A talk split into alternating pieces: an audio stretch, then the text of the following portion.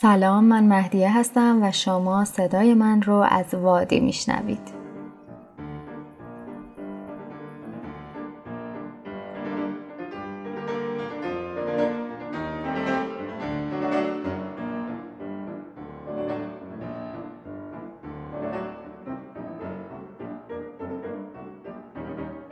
در هر اپیزود از وادی ما یک کتاب یا مقاله رو از حوزه هنر و معماری انتخاب می‌کنیم و به صورت خلاصه اون رو با شما مرور می‌کنیم.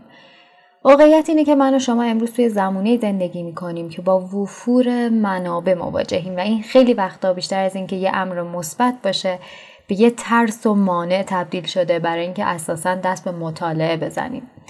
ما در وادی اونچه که یک کتاب قصد گفتنش رو داره با شما در میون می‌ذاریم تا اگر در مسیر رشد حرفه‌ای شخصیتون می‌تونه بهتون کمک کنه برای خوندن انتخابش کنید و در غیر این صورت ازش بگذرید بدون اینکه ترس از دست دادن چیزی رو داشته باشید. در این حال سعی می‌کنیم اندازه اون نیم ساعت یک ساعت زمانی که برای یک اپیزود می‌ذارید بهره هم از کتاب ببرید.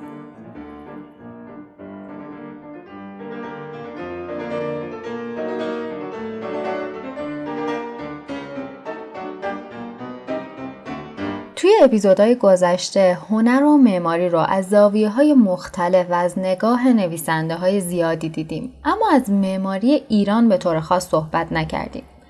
یکی از دلایل شاید کمبود منابع توی این زمینه در مقایسه با معماری جهان بود. اما دلیل شخصی من این بود که فکر می‌کنم ورود به این مبحث نیاز به آمادگی داره. حالا بعد از گذشت دوازده اپیزود بعد از گشتن گرد جهان و صحبت کردن از الکساندر و زومتور و افلاتون و هگل دیگه وقتش رسیده که به یار در خانه و به آب در کوزه نگاهی بندازیم.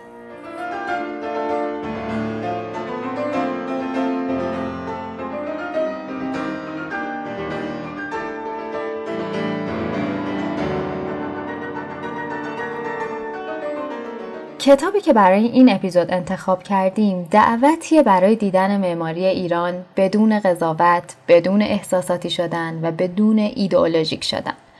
اما کتاب صرفا در حد یک دعوت باقی نمیمونه و راهنماییمون می‌کنه که برای دیدن و خوندن این معماری باید از کجا شروع کنیم و چطور باید مسیر رو ادامه بدیم تا حتی به جایگاه نقد برسیم.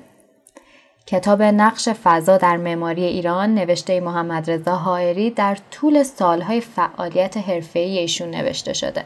فکرها و دقدقه های پشت این کتاب از سال 52 یعنی زمانی که ایشون دانشجوی سال دوم معماری بودن شکل گرفته و اگه فعالیت هاشون رو دنبال کرده باشید می‌دونید که تا امروز هم ادامه داره. بریم ببینیم که این کتاب چطور ما رو با معماری ایران آشنا می‌کنه. اما قبلش بهتون بگم که انتهای این اپیزود یک خبر خیلی خوب براتون دارم.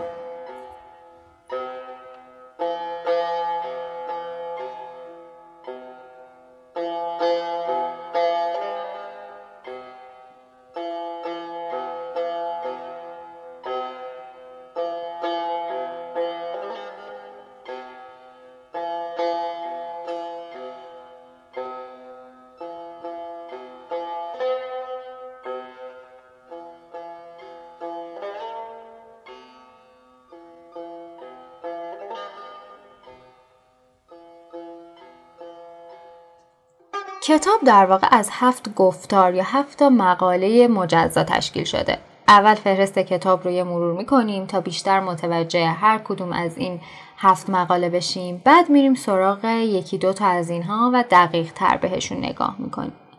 گفتار اول نوشتن برای نزدیکتر شدن معماران. توی این مقاله به عنوان اولین قدم برای شناخت معماری ایران مناسبات و رابطه معماری با چند تا مفهومی که خیلی جاها باهاش میان به طور خلاصه گفته شده. این مفاهیم چیان؟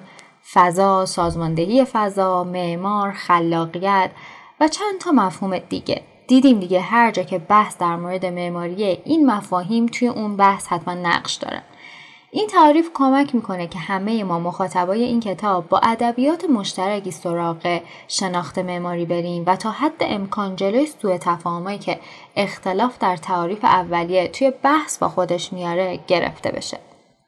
گفتار دوم شناخت شناسی معماری ایران به نظر من یکی از مهمترین بخش های کتاب این بخش اینجا نویسنده به همون میگه که شناخت معماری ایران بدون کمک گرفتن از رشته های دیگه غیر ممکنه.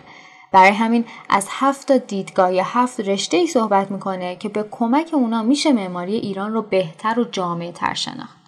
توی مقاله بعدی یعنی گفتار سوم با کمک همین دیدگاه ها معماری تهران رو می‌بینیم و میشناسیمش شناختی که در این بخش از معماری تهران به دست میاریم یه بخش قضیه است. اما به عنوان یک معمار این مقاله یه درس دیگه هم برامون داره. با موشکافی می‌تونیم ببینیم که چطور اون رشته هایی که توی فصل قبل معرفی شدن به ما کمک می‌کنن که به جای اینکه یه شهر یا اثر معماری رو با صفتهایی مثل خوب، بد، زشت یا زیبا یا حتی توصیفات کلی مثل سنتی و مدرن توصیف کنیم اونا رو با استفاده از معیارهایی که توی رشته های دیگه مطرح شدن بررسی کنیم. در واقع تمرینیه برای بکار گرفتن دانش های مختلف در شناخت شهر و معماری. یکی از این دانش ها که مهندس هایری خودشون شدیدن روش احاطه دارن دانش موسیقی ایران. توی گفتار چهارم که به نظر من شبیه یه نمایش نامه است نویسنده میزبان دو تا مهمان فرضی میشه یکی موسیقی ایران و دومی معماری ایران و گفتگویی که بین این دو تا شخصیت برقرار میشه رو برای ما روایت می‌کنه. هر کدوم از این شخصیت ها از خودش میگه و بعد در جریان این گفتگو به اشتراکاتی توی شخصیتشون می‌رسن. چیزی که این گفتار سعی داره بگه اینه که با وجود این اشتراکات اگر موسیقی ایران امروز زنده است مونده و شخصیت های جهانی داره در حالی که ما نگران وضع معماری هستیم دلیلش وجود الگوهای نوایی در موسیقی ایرانه یا همون دستگاه های موسیقی. که از قدیم سینه به سینه به ما رسیده و باعث شده هنرمندای ما امروز یه نظام مرجع داشته باشن که به اون رجوع کنن. در صورتی که خب می‌دونیم توی معماری این نظام مرجع وجود نداره و اتفاقا می‌دونم که انقدر این موضوع اهمیت زیادی داره که مهندس هایری الان در حال تعریف یک کتاب هستن با همین موضوع به اسم ردیف معماری ایران که اونجا سعی دارن ردیف الگوهای فضایی ایران رو بیارن که بتونه حکم ردیف موسیقی رو برای ما معمارها داشته باشه. بگذریم کانتکست فرضی هم که برای این گفتگو انتخاب شده خودش جالبه. صادق هدایت و تقیه تفضلی ستاره نواز هم دورش بعد از مدت ها دوری توی خونه تقیه تفضلی همدیگر می‌بینه. هدایت از تفضلی می‌خواد که براش یه قطعه بنوازه. نواختن قطعه به دست تفضلی و از خود بیخود شدن هدایت تحت تاثیر این موسیقی همانو به صحبت در اومدن موسیقی و دیالوگ فرزیش با معماری ایران همان. اسم این گفتار هست آموختن ماندگاری از موسیقی ایران. توی گفتار بعد مفهوم نوآوری و خلاقیت در معماری ایران بررسی میشه. خیلی فکر می‌کنن معماری ایران مبتنی بر تقلیده. در حالی که اینجا توی این بخش می‌بینیم که چطور این معماری توی هر دوره نسبت به دوره های قبلی خودش تغییر کرده و متکاملتر شده.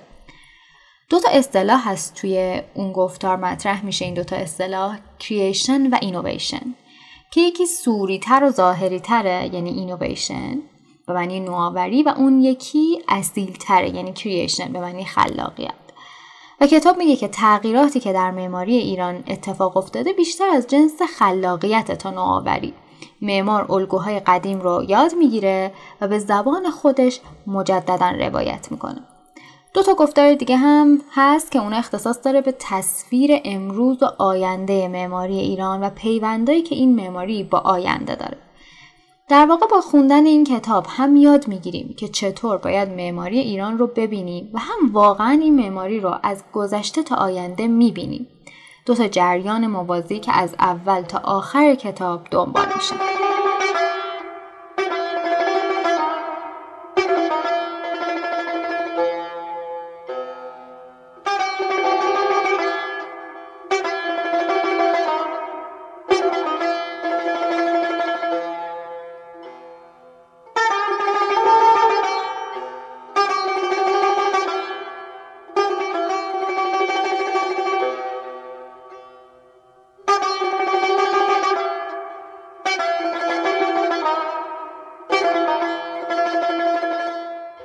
نگاه فهرستوار به کتاب داشتیم. حالا کم کم می‌خوایم بریم سراغ مباحث و یکم دقیق تر بشیم توش. اما از اونجایی که زمان این پادکست محدوده و موضوعاتی که کتاب بهشون می‌پردازه شدیدن گستردن نمیشه توی یه اپیزود همشون رو آورد. بنابراین ما اینجا تمرکزمون رو می‌ذاریم روی اینکه چطور باید برای شناخت معماری ایران مجهز شد. و برای همین هم گفتار اول و دوم رو به صورت خلاصه با هم مرور می‌کنیم. برای وارد شدن به بقیه موضوعات پیشنهاد می‌کنم خودتون کتاب رو حتما مطالعه کنید.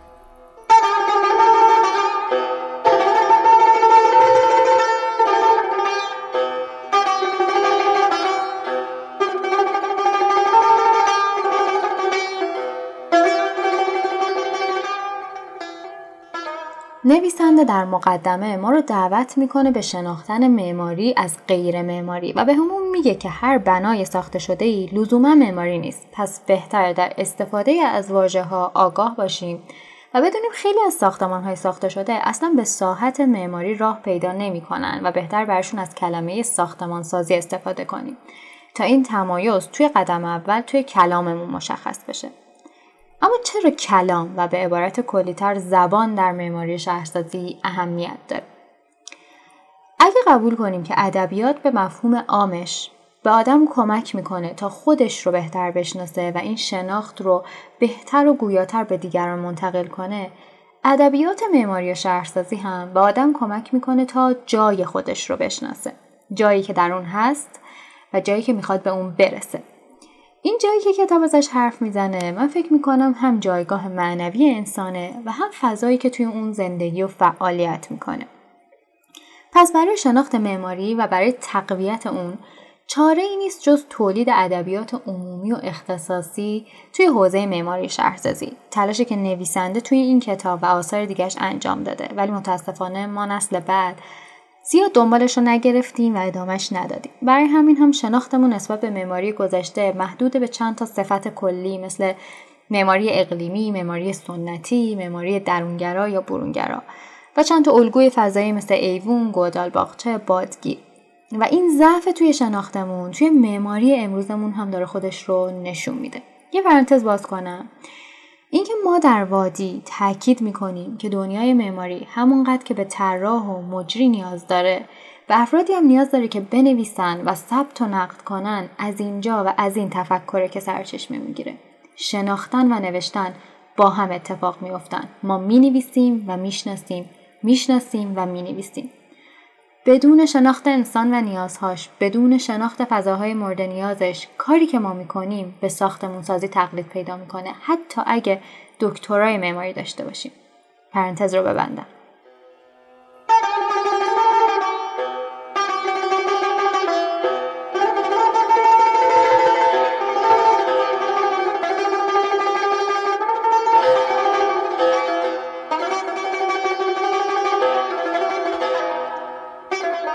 این مقدمه وارد مقالات اصلی کتاب میشیم و می‌بینیم که این کار شناخت رو چطور باید شروع کنیم. توی گفتار یا مقاله اول همونطور که گفتیم چند تا مفهوم مهم تعریف میشه تا جلوی سوء تفاهم ها توی بحث گرفته بشه. یکی از ضروری ترین تعریف شاید تعریف معمار باشه. طبق گفته این کتاب معمار کسی است که در تجسم مفاهیم بشری و ارائه تفسیری اختصاصی از این مفاهیم توانا باشد. دو تا بخش مهم داره این جمله. اولی تجسم مفاهیم بشریه و دومی ارائه تفسیر اختصاصی از اون مفاهیم. پس اگه این تعریف رو قبول کنیم باید بدونیم که یکی از ملزومات معمار شدن شناخت مفاهیم بشریه. اینجاست که مطالعه مباحث جامعه شناسی، روانشناسی، هنر حتی اقتصاد و طور کلی هر دانشی که انسان رو موضوع شناختش داره در کنار مطالعه تکنیکی معماری برای معمار نه فقط اهمیت پیدا می‌کنه که ضرورت داره. دومین این الزامات توانایی معمار در تفسیر این مفاهیم و ارائه این تفسیر اختصاصی به زبان معماری. از ارائه تفسیر اختصاصی گفتیم شاید نزدیکترین معادلش خلاقیت باشه. خلاقیت اون بخشی از اقدام معمارانه است که قابل آموزش نیست. اما یه نکته خیلی ظریفی توی تعریف خلاقیت وجود داره. معمولا اینجوری تعریف میشه که لازمه خلاقیت شکستن چارچوبا و نفی گذشته است. اما محمد رضا حایری در این کتاب این نکته ظریف را آشکار می‌کنن که خلاقیت هم می‌تونه با رعایت و حفظ چهارچوب باشه bounded creation و هم می‌تونه از چهارچوب های موجود فاصله بگیره. Unbounded creation. این دوتا اصطلاح یعنی bounded creation و unbounded creation رو مهندس هایری از موسیقی وام گرفتن. توی موسیقی bounded improvisation و unbounded improvisation داریم که در واقع دو نوع بدا هست. یکی در چارچوب الگوهای قبلیه و اون یکی خودش الگوی جدید به وجود میاره. بهترین نمونه این خلاقیت در چارچوب موسیقی ایرانه. اگه با موسیقی دستگاهی ایران آشنایی داشته باشید می‌دونید که چطور هر هنرمندی با حفظ چارچوب دستگاه ها و مایه ها تفسیر تازه خودش رو از دستگاه ارائه میده و موسیقی ایرانی رو تازه می‌کنه بدون اینکه لزوما کار نوعی کرده باشه. محمد رضا شجریان هنرمندی که همین هفته گذشته باهاش خداحافظی کردیم جامع همه صفاتیه که از ابتدای این کتاب برای یک معمار گفته شد. این هنرمند موفقیتش رو مدیون همین خلاقیت در چارچوبشه آوازی که شجریان می‌خونه تصنیفی که می‌خونه و حتی سازی که می‌سازه در محدوده دستگاه های موسیقی ایرانی اتفاق میافته. شجریان شهره است به اینکه تمام زندگیش در حال یاد گرفتن و شناختن همین چارچوب بوده. اما با دنبال کردن مسیر کاریش می‌تونیم اینطور ادعا کنیم که این شناخت رو بدون قضاوت و تعصب و بدون چسبیدن به یه ایدئولوژی خاص به دست آورده. خلاقیت در چارچوب با شناخت درست اون چارچوب بدون تعصب اتفاق میافته و البته با شناخت انسان و مفاهیم انسانی که مدام در حال تغییره. این توانایی شجریان بود که باعث جاودانگی شد. در معماری هم از دو مسیر میشه خلاقیت رو بروز داد. یکی خلاقیت مبتنی بر تعریف مجدد شیوه های سازماندهی فضا دومی خلاقیتی که منجر به ارائه شیوه های جدید بشه توی سازماندهی فضا. چیزی که اینجا همیت داره اینه که اولا معمار هر کدوم از این دو نوع خلاقیت رو که انتخاب می‌کنه انتخابش در خدمت سازماندهی فضا باشه. فضایی که طبق گفته همین کتاب از مسائل اصلی معماری ایرانه. و دوم اینکه اثری که در نتیجه این خلاقیت خلق می‌کنه در نهایت توسط جامعه پذیرفته بشه و باعث بشه سبک زندگی مردم اون جامعه رو متعالی تر کنه. آخر این بخش چند تا نمونه خیلی خوب از خلاقیت مبتنی بر تعریف مجدد توی معماری آورده شده که بحث در حد تئوری باقی نمونه. نمونه که خیلی به من تو درک این مفهوم کمک کرد و واقعا شگفت زدم کرد تعریف جدیدی که آندره گودار توی بنای حافظیه از فضاهای سرپوشیده دوره ساسانی و الگوی چهارتاقی کرده. ببینید حتما این تصاویر رو و خودتون مقایسه کنید.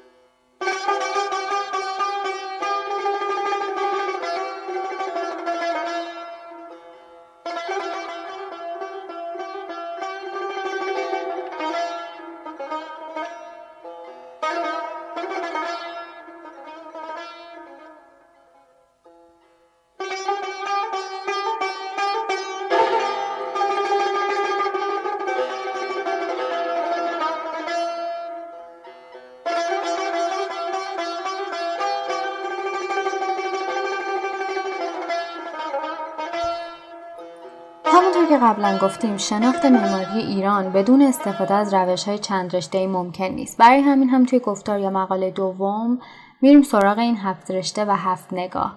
اما از اون مهمتر کتاب هایی که به عنوان منبع برای هر کدوم از این هفت نگاه توی این مقاله معرفی شده و میشه به کمکشون معماری ایران رو از اون زاویه دید. از این بابت کتاب واقعا گنجینه مهمی در اختیارمون قرار میده. برای همین هم هست که میگم بهترین شروع و راهنما برای دیدن و خوندن معماری ایرانه.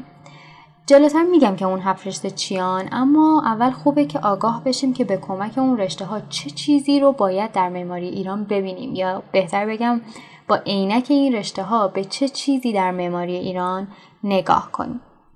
اول فضاها و الگوهای فضایی. دوم انسان و رابطه‌ای که سبک زندگیش با معماری داره و سوم نشونه ها و معانی در معماری پس سه تا موضوع در معماری ایران هست که باید موقع بررسی این معماری روشون متمرکز شد و یه سری ابزار که به کمک این شناخت میان. واقعیت اینه که معماری ایران در مقایسه با معماری بقیه قسمت‌های دنیا کمتر شناخته شده. یه دلیل مهمش کم بودن ایرانیاییه که به صورت مکتوب این معماری رو ثبت و بررسی کنن. اگر هم امروز پایه برای این شناخت هست اروپایی و آمریکایی این رو در اختیارمون گذاشتن و جالبه که خیلی از نوشته هاشون هنوز به فارسی ترجمه نشده. اما وقتی میگیم معماری ایران منظورمون دقیقا چیه؟ بناهای کدوم دور از تاریخ این سرزمین رو توی ذهنمون داریم؟ محمد رضا هایری توی این کتاب مشخصا میگن که منظور از معماری ایران معماری دوران باستان و معماری اسلامیه تا اوایل سالهای 1300 دهه های اول قرن 14 یعنی سالهای 1300 تا 1334 رو میشه بهش گفت معماری معاصر ایران که اون خودش نیاز به بررسی جداگونه داره. برای شناخت معماری ایران همونطور که قبلا گفتیم نیازه که از رشته های دیگه کمک بگیریم. اینجا میریم سراغ هفت رشته ای که از زاویه دیدشون معماری ایران دیده شده و می‌تونه از این به بعد هم دیده بشه.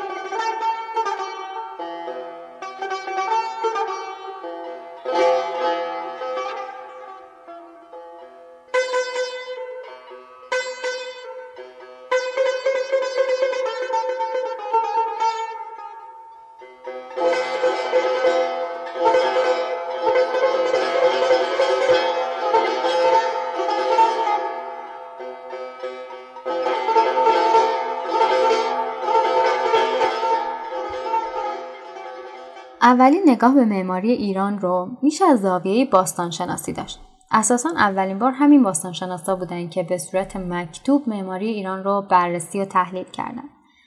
اما نگاهشون بیشتر شبیه نگاه یه عتیق شناس بود به یه اثر تاریخی و عتیقه. عمر اثر رو می‌دیدن، سازه و مساله دوره های پیشین رو توش می‌دیدن و تأثیری که روی دوره های بعد از خودش داشته. درست مثل یه عتیق شناس. و کمتر جنبه های انسانی و جامعه شناسیش رو دیدن. اینجا جاییه که رابطه بین معمار و باستانشناس ضروری میشه تا معمارا بتونن از دیدگاه باستانشناسی و به کمک این دانش بقیه جنبه های آثار گذشته رو هم ببینن. یکی از این معمار باستانشناس ها رو ما خوب می‌شناسیم. آندره گودار باستانشناس فرانسوی که اوایل دوره پهلوی میاد ایران و مدیر اداره عتیقیات یا همون اداره موزه و باستان شناسی میشه. این آدم با الهام از معماری ایران بناهایی خلق می‌کنه که امروز جزو بناهای با ارزش معماری ما محسوب میشن. حافظیه که پیشتر گفتیم و موزه ایران باستان خیابون سیتیر از جمله همین کارهای با ارزشه. برای دیدن معماری ایران از این زاویه یعنی از زاویه باستانشناسی اینجا چند تا کتاب مهم پیشنهاد شده که یکیشون اتفاقا نوشته آندره گوداره به اسم هنر ایران ترجمه بهروز حبیبی از انتشارات دانشگاه بهشتی. کتاب بیشتری هم هست توی این لیست که توی کتاب آورده شده و اگه این زاویه نگاه براتون جذابه می‌تونید برید سراغ کتاب و اونها رو لیست کنید و یه مسیر مطالعاتی دقیق رو بر خودتون ترسیم کنید.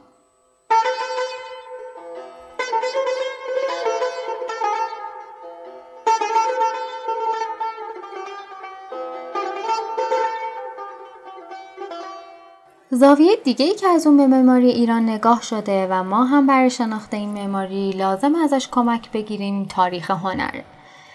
توی این رشته همه هنرها مثل هنر کاشیکاری، هنر نقاشی و معماری به صورت timeline ی بررسی میشن و متخصصین این رشته نگاه می‌کنن که یه اثر هنری نسبت به دوران قبلی و بعدیش چه تغییراتی داشته یا مثلا تزئینات به صورت دوره‌ای بررسی میشه یا توی هر دوره پوشش دهنه ها چطور بوده، قوس ها چه شکلی بودن، ارتفاع ستون ها چطور بوده و اطلاعاتی از این دست.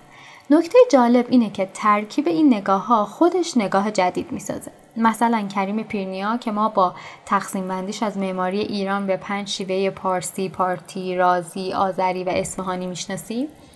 این کار رو با نگاه کردن به معماری از زاویه تاریخ هنر و باستانشناسی انجام داده.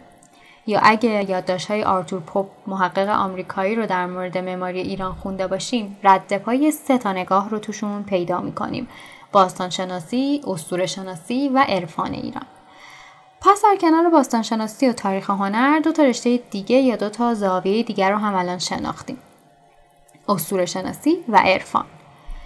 اونجا که از تعبیر مکعب و بهشت و آینه و نور و گوی جهان نما توی روایات و اعتقادات حرف می‌زنیم در واقع داریم از زاویه اسطوره شناسی به معماری نگاه می‌کنیم اسطوره شناسی رد پای خاطره جمعی رو توی معماری می‌بینه. نماینده این نگاه هم داریوش شایگانه. می‌تونید کتاب بودهای ذهنی و خاطره ازلی یا کتاب در جستجوی فضاهای گم شده رو از ایشون بخونید. اما یه جایی هم کسی مثل سید حسین نصر از سنت و مذهب و نقشش توی معماری ایران صحبت می‌کنه. اونجا جاییه که عرفان به کمک شناخته این معماری میاد. در واقع وقتی صحبت از معماری سنتی، معماری قدسی یا معماری عرفانی میشه از یه منظر داریم به معماری نگاه می‌کنیم. کتاب حس وحدت از نادر اردلان و لاله بختیار که اتفاقا به زودی توی وادی میریم سراغه شاید بهترین نمونه این نگاه باشه. و اتفاقا سید حسین نصر توی مقدمه همین کتاب ویژگی های نگرش عرفان ایرانی و اسلامی رو به معماری ایران کاملا توضیح داده. نگاه نگاه نسبتا رایجی هم هست به معماری ما. اما معماری ایران کمتر در رابطه با شیوه زندگی مردمش شناخته شده. یعنی کم پیش اومده که معماری بره و برای مدتی توی بنا حضور پیدا کنه و اون رو بدون واسطه بدون نیاز به کتاب و مقاله و اینترنت و عکس تجربه کنه. مردم رو ببینه رسم و رسوماتشون رو ببینه و تأثیری که سبک زندگیشون روی اون بنا داشته و برعکس. کریم پیرنیا یکی از معدود آدمهاییه که این کارو کرده و نتیجهش رو میشه توی همه آثارش به خصوص کتاب آشنایی با معماری اسلامی ایران دید. این نوع نگاه به معماری رو میشه نگاه انسان شناسانه بهش گفت. این رو هم من اضافه بکنم که مهندس محمد رضا هایری خودشون در نگاه کردن به معماری ایران از این زاویه نقش خیلی خیلی مهمی داشتن. انتهای اپیزود بیشتر از این نگاهشون صحبت می‌کنیم.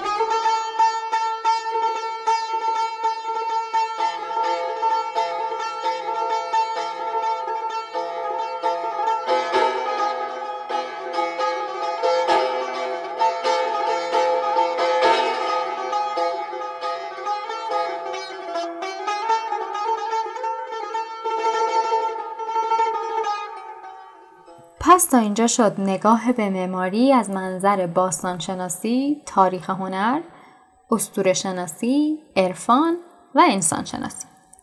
یکی دیگه از این روش ها که اتفاقا در دنیا استفاده ازش برای شناخت بناها و شهرها رایجه و به خصوص در غرب خیلی کمک کرده به انتقال دانش معماری و شهرسازی گونه شناسیه یا به گفته این کتاب نگاه به معماری از زاویه گوناگونی بناها و فضاهای شهری با این روش بناها طبق معیارهای مختلفی مثل اندازهشون، نورگیریشون، ارتفاع یا حتی آسایش و امنیتی که برای ساکنینشون فراهم می‌کنن دسته‌بندی و جمعبندی میشن.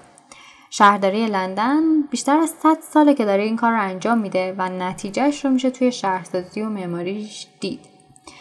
توی ایران هم محمود توسلی از اولین کساییه که بافتای تاریخی شهر ایران رو به این روش بررسی کرده و توشون تایپ ها یا گونه های فضایی مثل باشدگاه، جلوخان، گذر، چهارسوق، تکیه و کلی گونه فضای شهری دیگر رو دیده و به ما انتقال داده. برای این روش هم مثل روش های دیگه توی کتاب منابعی معرفی شده که اگه علاق من بودید می‌تونید برید سراغشون. اما آخرین و به نظر من یکی از جذابترین زاویه هایی که میشه نسبت به معماری ایران گرفت و این هنر را از اون نگاه کرد چیزی نیست جز هنرهای دیگه ایران. اگرچه که سیطره یکی از این هنرها یعنی شعر و ادبیات فارسی روی بقیه انواع هنر ایران مثل معماری باعث شده هنرهای دیگه کمتر شناخته بشن. اما به هر حال شعر و ادبیات فارسی گویای خیلی از واقعیت های زندگی ما از جمله سبک زندگی و معماری مونه و خیلی جاها آینه تمام نمای چیزیه که تاریخ ایران اون رو بیان نکرده. بنابراین این نگاه در کنار نگاه های دیگه حقایقی رو برای ما آشکار می‌کنه که شاید تاریخ مکتوبمون اون رو در خودش نیاورده باشه.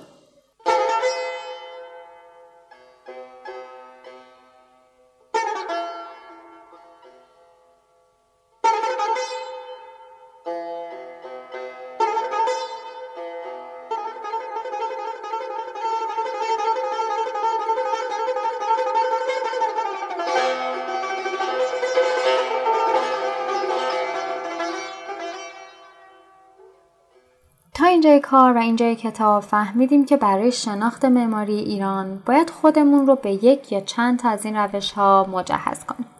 اما این تازه اول مسیره. توی گفتار سوم کتاب از این روش ها برای دیدن معماری تهران استفاده میشه و در نهایت منجر به شناخت سه دوره و سه رویکرد توی این معماری میشه. دوره اول معماری مبتنی بر تعریف مجدد گذشته که تا سال 1300 شمسی جریان داشته دوره دوم معماری مبتنی بر تعریف متجدد گذشته که توی یک دوره کوتاه بین سالهای 1300 تا 1335 اتفاق افتاده و دوره سوم دوره که ما متولدی دهه 60 به بعد بیشترین تصویر رو ازش تو ذهنمون داریم دوره ساختن بدون معماریه اتفاقی که از حدود سال 1340 به بعد در معماری ایران شاهدشیم و خب خیلی جاها جزوی از جریانشیم. اینکه چرا این دوره ها رو مهندس هایر اینطور نامگذاری کردن و هر کدوم چه ویژگی ها و نمودهای فضایی داشتن رو می‌تونید توی کتاب با جزئیات ببینید و بخونید. توی مقالات بعدی کتاب همونطور که قبلا اشاره کردم با درس هایی که معماری می‌تونه از موسیقی بگیره آشنا میشیم و امروز و آینده معماری ایران رو می‌بینیم و می‌بینیم که معمار چه نقشی توی این جریان داره. کتاب خیلی جاها مجبورمون می‌کنه که برگردیم به خودمون و وضعیت معماریمون نگاه کنیم و از خودمون بپرسیم چه اتفاقی داره میفته چرا داره میفته و معمار چه نقشی توی این جریان داره. به خصوص اونجا که در انتها معمارها رو توی ایران به سه دسته تقسیم می‌کنن. دسته اول معمارانی که با معماری امرار معاش می‌کنن. دسته دوم اونها که با معماری خودشون رو میشناسانن. و دسته سوم اون معمارانی که با معماری خودشون رو می‌شناسن. شاید به نظرتون با این دستبندی از همون می‌خواد که موضعمون رو انتخاب کنیم و بگیم که توی کدوم یکی از این دسته ها هستیم اما حرف کتاب این نیست. حرف بر سر اینه که در دنیا این سه دسته از هم جدا نیستن. بودن توی یکی به معنی نفی اون دوتای دیگه نیست. معمار برای اینکه از معماریش امرار معاش کنه و شهرتی هم کسب کنه مجبور نیست از خودش از اخلاقیات و استانداردهاش فاصله بگیره. اما توی کشور ما کسایی که انتخاب کردن توی دسته سوم باشن یعنی با معماری به شناخت خودشون برسن نتونستن توی دو مسیر دیگه به موفقیت چندانی برسن. و چرایی این قضیه جای تفکر داره.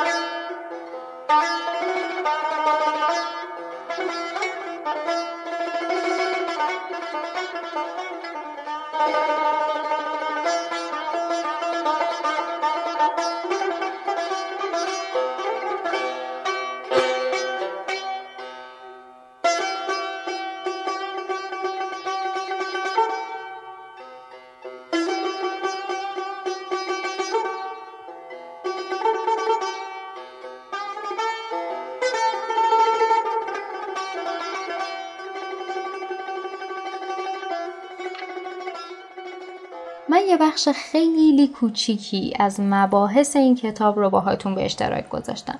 اگه می‌خواستم همه مباحث رو مطرح کنم چندین اپیزود جای کار داشت. این کتابی که از بایدهای مسیر مطالعات معماری و معماری ایرانه توصیه می‌کنم حتما تهیهش کنید و نه یه بار که چند بار بخشای مختلف اون رو با توجه به نیازتون بخونید جواب خیلی از سوالاتی که شاید از ابتدای ورودتون به این رشته توی ذهنتون به وجود اومده رو می‌تونید اینجا بگیرید کتاب نقش فضا در معماری ایران رو برای اولین بار سال 88 دفتر پژوهش های فرهنگی منتشر می‌کنه و سال 93 به چاپ دوم می‌رسه. کتاب 141 صفحه است و نصر روون و ویرایش صحیحی داره که به بهتر فهمیده شدن مفاهیمش کمک زیادی می‌کنه. یکی از ویژگی های نصر مهندس هایری نمیگم ساده نوشتن که پیچیده ننوشتنه که خب از تسلطشون به ادبیات فارسی میاد چیزی که من رو موقع خوندن آثار خیلی از نویسنده های معاصر اذیت می‌کنه این میل به پیچیده نویسی و پیچیده گوییه که البته می‌دونم خیلی جاها آمدانه اتفاق میفته و براش دلایلی هم دارن. اما به حال فکر می‌کنم حداقل معماری ایران رو باید با ادبیات ایران فهمید. اگر می‌خواهید با معماری ایرانی آشنا بشید برید کتاب رو بخونید. اما اگه براتون آشنا شدن با شخصیت یک انسان ایرانی یک انسان ایرانی معاصر در همه ابعادش جذابه. با نویسنده کتاب باید آشنا بشید.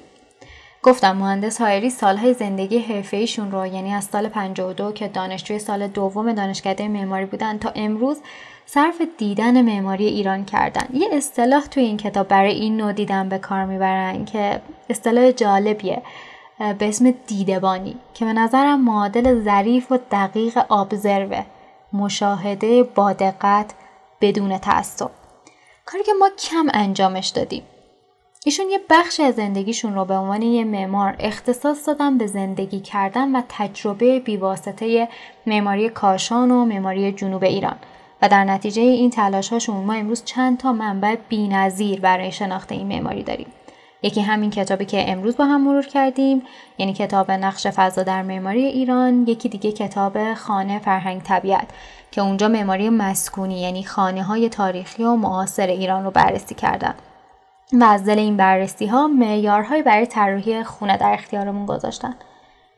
این در کنار بقیه کتاب ها و مقالاتیه که طی سالها به عنوان مدیر مسئول و سردبیر فصلنامه اندیشه ایران شهر مسبب نوشتنشون شدن. در واقع این کتاب پایه فعالیت های که طی سالهای بعدی انجام دادن.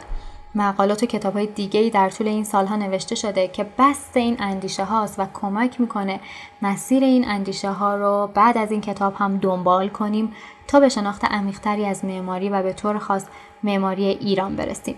به جرأت می‌تونم بگم اثرگذارترین معمار معاصر در درک و شناخت ما از معماری ایراننیشون و برای شخص من اثرگذارترین معمار در درک زندگی اونطور که شایسته زیستن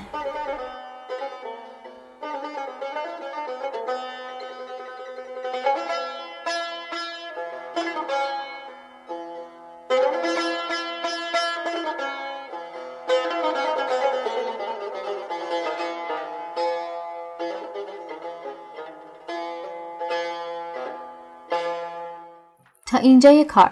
توی این 13 تا اپیزود با هم 8 تا کتاب خوندیم و دو تا مقاله. آمار بدی نیست برای 6 7 ماه اول یکی از عجیب ترین سالهای تاریخ سالی که کرونا ما رو خونه نشین کرد.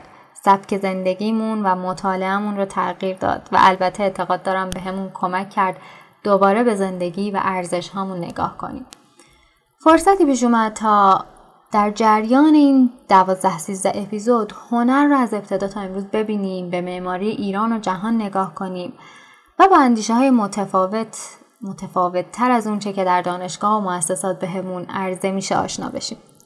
امیدوارم جواب خیلی از سوالاتون رو از دل این کتاب ها گرفته باشید. اما مطمئنم در این حال کلی سوال دیگه براتون به وجود اومده که دنبال جواب بشید این سوال داشتن ویژگی یک اندیشه سالمه. خبر خوبی که ابتدای اپیزود بهتون قولش رو داده بودم اینه که مهندس محمد رضا هایری معمار و متفکر معاصر ما و نویسنده این کتاب توی اپیزود بعدی به سوالهای شما جواب میدن. روند کار هم اینجوریه که شما سوالاتتون رو چه درباره این کتاب چه هر کتاب دیگه که توی این مدت خوندید یا توی این فصل با هم مرور کردیم زیر پست اینستاگرام مربوط به این اپیزود توی page وادی به آدرس وادی پادکست کامنت می‌کنید یا به اون page direct می‌دید و من توی یک گفتگوی زنده با حضور شما و مهندس هایری اونها رو با ایشون مطرح می‌کنم و سعی می‌کنیم با هم دنبال جوابشون بگردیم. پس یادتون نره برای اینکه در جریان زمان این گفتگو و چند و چونش قرار بگیرید و سوالاتتون رو بپرسید یا با سوالهای بقیه و جوابهاشون آشنا بشید پیج وادی رو به آدرس وادی داد پادکست در اینستاگرام دنبال کنید. فکر می‌کنم اتفاق کم نظیری باشه.